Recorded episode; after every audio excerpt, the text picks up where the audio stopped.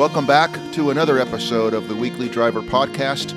My name is James Raia. I'm an automotive columnist for Bay Area News Group, and I edit and publish the website theweeklydriver.com. My friend and colleague, as always, is Bruce Aldrich, and today we have on Karl Brauer, who is the automotive industry veteran, and he is the executive analyst for iSeeCars.com, one of our favorite sites. We know Julie your colleague quite well. I think she's been a guest four or five times.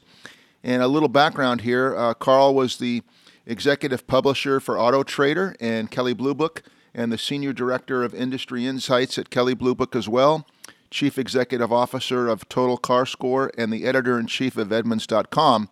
That's quite a background. So, Karl, welcome. We know that you have a lot to talk about. We love all the the analytical work that's done at iSeeCars. So, welcome to our podcast. Hey, great being on with you guys. Thanks for having me. Sure. Looking at the latest uh, survey that you guys have, um, it comes as no surprise, but could you take us through, and just in general terms, um, the mass popularity of the Ford F 150 pickup truck? It's the most valuable, uh, most popular used car in the United States, and it's the most popular new car in the United States.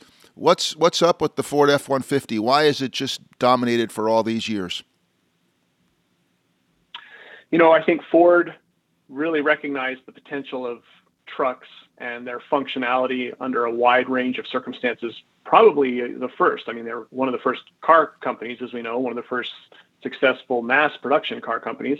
And uh, I think Henry Ford was the first to figure out that the Model T could be reconfigured uh, without too much trouble into an open bed vehicle and carry a lot more stuff. So this is about a you know 100 plus years ago when all this was going on. So he saw the potential of open bed vehicles probably as soon or sooner than anyone else did. And I think Ford was committed to the truck buyer and the truck market very early.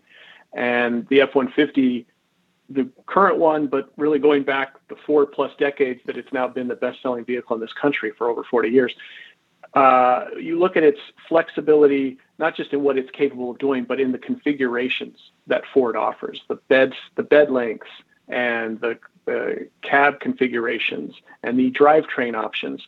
Uh, it's been one of the most widely uh, adaptable vehicles probably in the history of the automobile in terms of all the different ways you can configure one for all the different uses you might need a truck to do.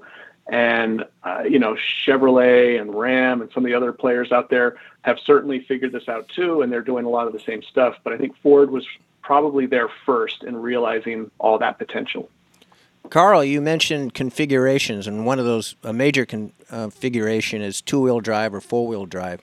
Do you have you done any uh, studies on what they're buying? Are they mostly twos or four wheel drives, or do you know? You know, I know it's changed over the years. I we you know that's you're actually suggesting a good future study is to start looking into how the evolution of it. And it's funny you're saying that because we were talking about some of the other elements of truck too, because like sizes, you know, trucks have just gotten larger and larger. So there's some things we're going to look at related to the to different elements of the truck specific evolution over the last two plus decades. But we know that that um, crew cabs are far more popular now than they were 20 years ago.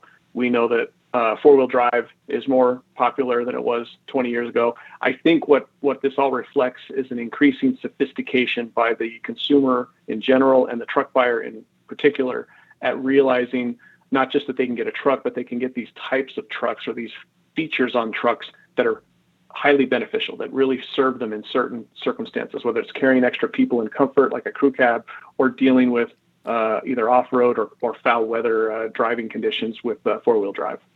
Sure. Uh, one thing they haven't figured out is gas mileage. They've made incremental g- gains, but uh, you know, come on, it's not a mileage breaker there. Do you know? Do you think you know the well, price of gas went up sixty cents here in the last two months, at least in California? Yeah, it's it's pretty painful on the on the on the gas price situation that we've definitely seen in recent weeks and months, as you've said. Um, but once again, you know, you look at what all the the major automakers are doing really a lot across much of their line, but the truck brands specifically have really focused on, which is reducing weight and making smaller, more efficient engines. Uh, and again, Ford was the first one to really turn a six-cylinder into a mainstream uh, drivetrain for vehicle for trucks in recent recent uh, 15 years when they started to come out with the the smaller engines and then of course the EcoBoost EcoBoost that's that's giving them the kind of power that they need but also a fuel efficiency benefit. And now that's their volume seller. They're, they they sell far more six cylinder trucks than they do eight cylinder trucks which I don't think most truck buyers would have believed even 10 years ago. So uh, they're trying, as you say, to not just keep the trucks capable and powerful, but to acknowledge the uh, often turbulent gas prices that we all face. I'm looking at the chart that you guys provide, and, and by the way, congratulations to to you guys. This what you guys go through and put through, you know, millions of cars, and it's just incredible.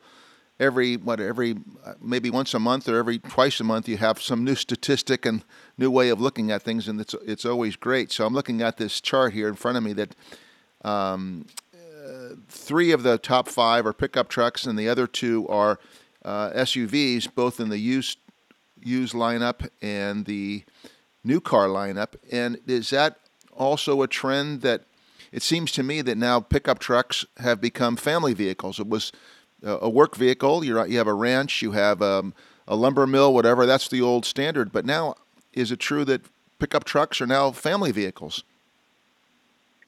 I think what happened was people. I think that we kind of saw the SUV craze first. Yes. You know, really in the early 2000s, we saw everyone jumping on the SUV craze. They started to realize. I mean, the Explorer had been around for years. The Grand Cherokee, some of the Subarus, they were already there but then it went mainstream and everybody realized all the additional flexibility they got. Plus, a lot of people liked the higher ride height and the better visibility they got from an SUV. So then those became highly popular in the early 2000s and throughout the 2000s. And then people realized, well, wait a sec, if I get an open bed vehicle, I can get a lot of the SUV traits if I get a crew cab but I can remain retain a lot of the truck things I need for hauling things that I wouldn't want to put in a inside like dirt or you know various other things, bags of cement and all that you may not want to put in an SUV in the open bed.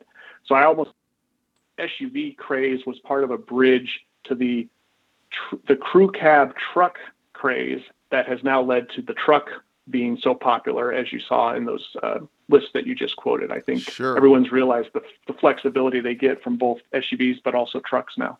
Yes. I was looking at your chart for um, popular large cities, and basically it's a Ford 150 uh, sales ad, and uh, you, you, throw in a couple of Honda Civics here and there. Uh, I think Fresno in California that was a what was that a Corolla or a something Camry. like Toyota that Camry, Uh-huh. and those are the aberrations. Can you account for Yeah. why there's a couple of Civics thrown in there and a other small, you know, You know, you non look- SUV or truck? Yeah, you look at like like Los Angeles, you know, it's got the Civic as the most uh, popular one. But as you're saying, the overwhelming majority of them represent why the F-150 sells so well because it's the most popular car in most of these metro areas too, or mo- most popular vehicle. Um, but you have Civics in uh, Ohio, in Cincinnati, and in Los Angeles. You have the Camry in Fresno. I think, you know, in certain urban areas, even with all the flexibility you get with a truck, it gets back to what you were saying earlier: the fuel efficiency, the parking, you know, challenges. That that it's not worth it for certain people in certain cities. But yeah, even in cities where you wouldn't think a truck should be as valuable or helpful or useful as uh, more rural areas, the F-150 is still the most popular in most cities. I wonder if it's because they buy an extra car. They can buy the, That uh, that- the you know the commuter car. I think it's a great point, and I do think if you've got a multi-vehicle household, suddenly the truck as one of the vehicles becomes much more popular, even in the city, because you can still drive a normal-sized car when you got to commute every day, but you got your truck for towing things on the weekend or Sure, or yeah. going out and having fun. Yeah. Karl, I've asked Julie, we've asked Julie this question before, and with um, iSeeCars.com, when you do uh, a survey like this and you an- announce these results of the studies that you've done, um, do you get comments from the industry? Do you get comments from the public? What What do you see? And this is with all due respect. What do you see as the purpose and the end result of, of announcing your findings? So it's a great question, and I think there's multiple kind of audiences that we're trying to help with these. We we are trying to help consumers. Like when we do an, a study about the most, the longest lasting cars, which is a very popular one that we'll do once a year. Yes. And we basically look at all the car cars that have hit 200,000 plus miles. And when you see that list, as a shopper, especially a used car shopper, you might see something like a, a Land Cruiser or a Tacoma or a Suburban on that list and be like, wow, I just saw a used Suburban for uh, what seemed like an affordable price to me, but it already had 85,000 miles on it or 105,000 miles on it. And I was like, ah, that's a lot of miles. Now, because of this list, I realized from iSeeCars, that car still has about only half of its life used up. It's got it's got another another 100,000 miles to go, give or take. Uh, so I think there's there's the consumer angle. Then I think it's helpful for media outlets because a lot of times the media outlets are looking for that same kind of consumer guidance and help. So they'll they'll pick up these stories and, and try to offer that same wisdom so that consumers don't have to just come to our site to know it, but can see it through mainstream uh, media outlets or podcasts or other elements. But what's really rewarding is when you do have industry comments. For instance, uh, I remember on my Facebook feed where I'm friends with Mark Reuss, who's fairly senior, as, as you guys probably both know, over at General Motors. And he had noted that uh, last summer when we did our fastest selling cars uh, list that talks about which cars spend the least amount of time on the dealer lot before they're off again being sold. And the Chevy Trailblazer, which had just hit the market, was the number one car that particular month. And he called that out in his Facebook feed, which uh, wasn't even like an industry, you know, publication. It was just his private feed for people who are friends with him. But as someone who uh, is related to iSeeCars, it was very rewarding to see Mark Reuss, a very senior person at GM, uh, acknowledging uh, one of the studies we've done. That's, that's great. A, that's a good pat on the back for sure. Yeah. Could you explain to explain to us, uh, our audience, how you uh, how you glean the data and how many data points are you checking? So, you know, there are a lot of transactions for used vehicles uh, and new vehicles every year, uh, but a lot of people don't realize that. You know, if we sell 15 to 17 million new cars a year, which has been the range for the last uh, like 10 plus years, um, there's usually three times that amount of used vehicles. So there's on the order of 50 million used vehicle transactions. Wow. You have that many vehicles trans- transacting every year. Yeah, that's a lot. When there's that much going on in that market, and we've got a, a lens in on that because of the feeds we get from uh, all the vehicle transactions going on because of our business model. And, and remember, iSeeCars is a listing site first and foremost. So Sure, if you're yeah. looking for a used car, you can go there and you can find all the cars that, that are local to you, or you can expand your search and you can filter on different features of a car. So if you're looking for a new or used car, all those listings are there. But we realized, and I think iSeeCars gets, gets a lot of credit for this because a lot of other sites have access to some or all of the data we've got access to. They're just not crunching the numbers like we are. All we're doing is taking data that's out there and turning it into useful pieces of guidance for consumers and, and media outlets that want to use it. Uh, but that's really where it comes from. It's just a lot of transactions that we're able to see and and keep those data points uh, on record and then go back and start slicing the data in ways that helps us realize things longest lasting cars most popular cars fastest selling cars uh, best fuel efficiency cars all those things Have you guys ever? I mean, this is just using the vernacular. Have you guys ever been called out by somebody said, "Let's just take Ford because we know it's popular," but you guys have said something based on data, and somebody will say, "No, no, no, that's not right. We we we believe we're this, this, and this." Have you ever had any um, professional uh, differences of opinion that way? Or challenges to our Yeah, data yeah, yeah, Uh, thank you. it's a great question um, I don't. I don't think I've. Uh, I'm not aware of that happening. I think part of data is, you know, a big part of data is is a having access to it, and then b coming up with ways to cut it or slice it that makes it tell an interesting story, and c most importantly, validating or verifying that what you're doing is representative. That Yes. you're not telling a story that that isn't representative of what the data says. And I feel like there's a lot of due diligence at iSeeCars on all three of those points. So uh, the result is that I have no recollection or knowledge of ever having anyone challenge us on the data elements we say. What what and it's funny you bring this up because the other things we get, like you talked about how popular the F-150 is on this, uh, you know, most popular list. Yes. We've had the longest lasting list, and they'll have like a lot of Toyotas on Mhm. it, for instance.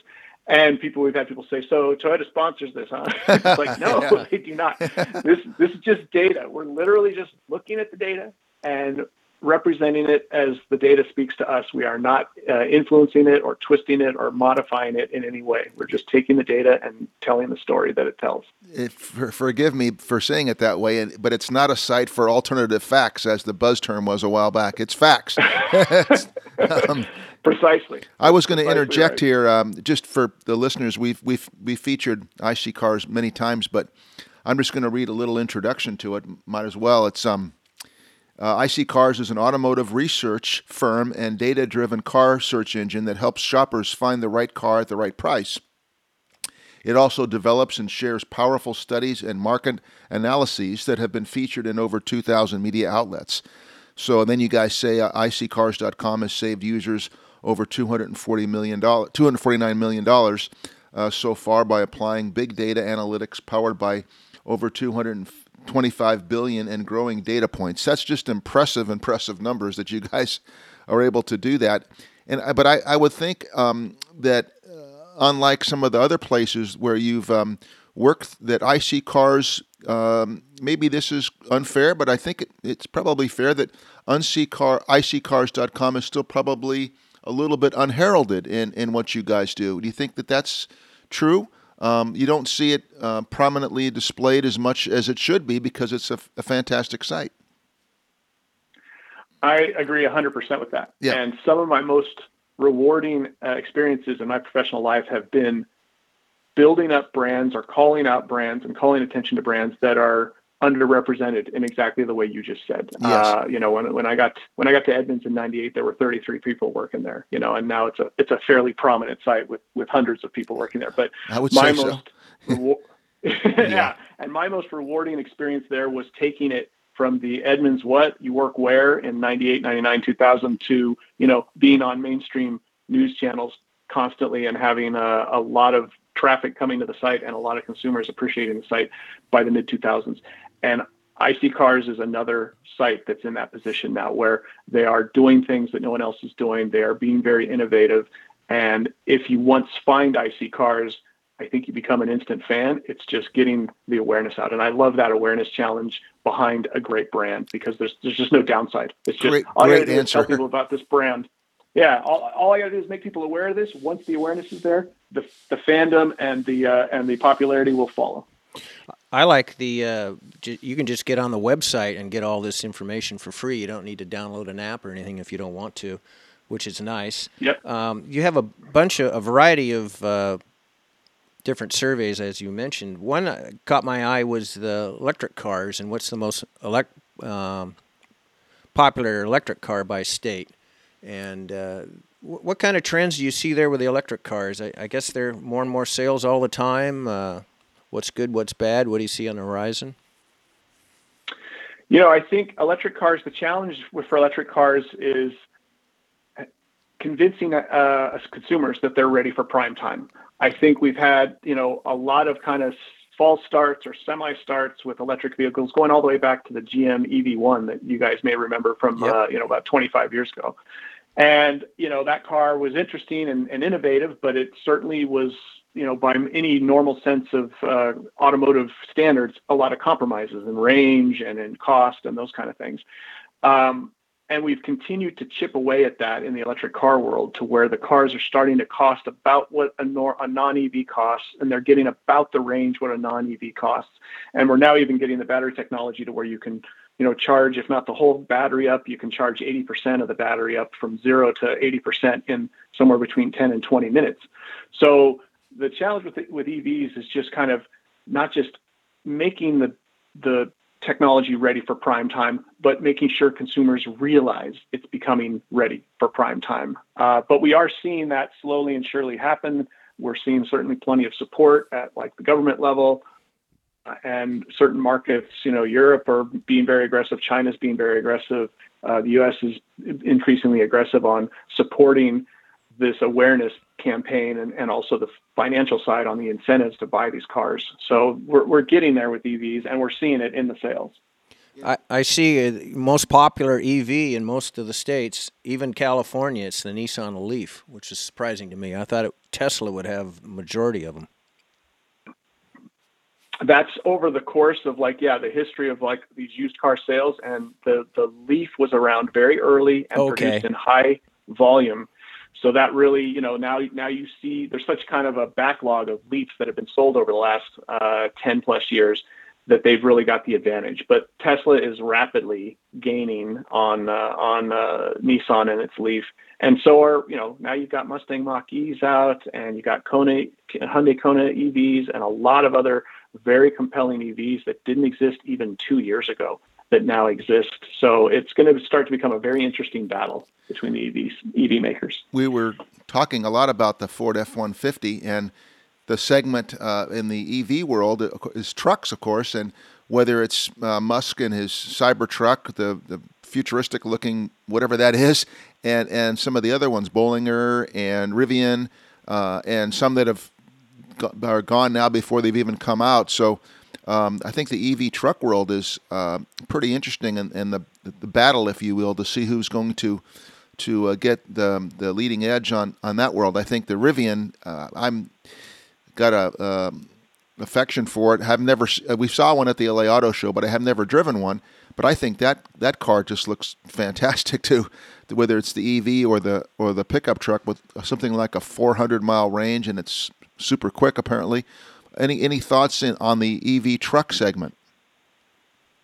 Well, I would agree pretty much with everything you just said, James. I think that's kind of the next frontier for EVs is to transition from these kind of mostly smaller economy oriented cars, with Tesla being the obvious example, to now they're becoming more mainstream kind of mid-sized vehicles and even some SUVs like the Audi e-tron and the Jaguar I-Pace. And the next thing that we're going to start to see is these large truck EV vehicles. And in that group that are kind of right on this cusp that we're talking about before they're going to start hitting showrooms in the next, you know, six to 12 months is Rivian, I think, as I would say, if someone were saying, you know, where's your where's your money? Who's who, where are you putting your money on this horse race that's starting with EV trucks? I would probably personally put it on Rivian. Their their pedigree, their background, their their existing partners now with people like Ford and Amazon. Uh, they seem very well positioned, and uh, it will be very interesting to see how Tesla kind of responds. I've, as I've always said about Tesla, they were kind of the only game in town. You know, you either got a small kind of economy oriented EV like a Leaf, or you got a much more expensive but much more premium, sporty looking, sporty performing, uh, longer range EV like Tesla, but you had to pay more money for it. And that was those were your only options for most of the last 10 years. And and now there's a lot of new vehicles entering, and Tesla's Cybertruck will not enter a, a world where there really isn't another similar vehicle. It'll enter a world where there are other options. So it'll be interesting to see how that plays out. Yes, it's going to be. it'll be interesting to see what major manufacturer um, truck comes out first. yes. I know Ford's made some announcements. I forget, 2023 maybe.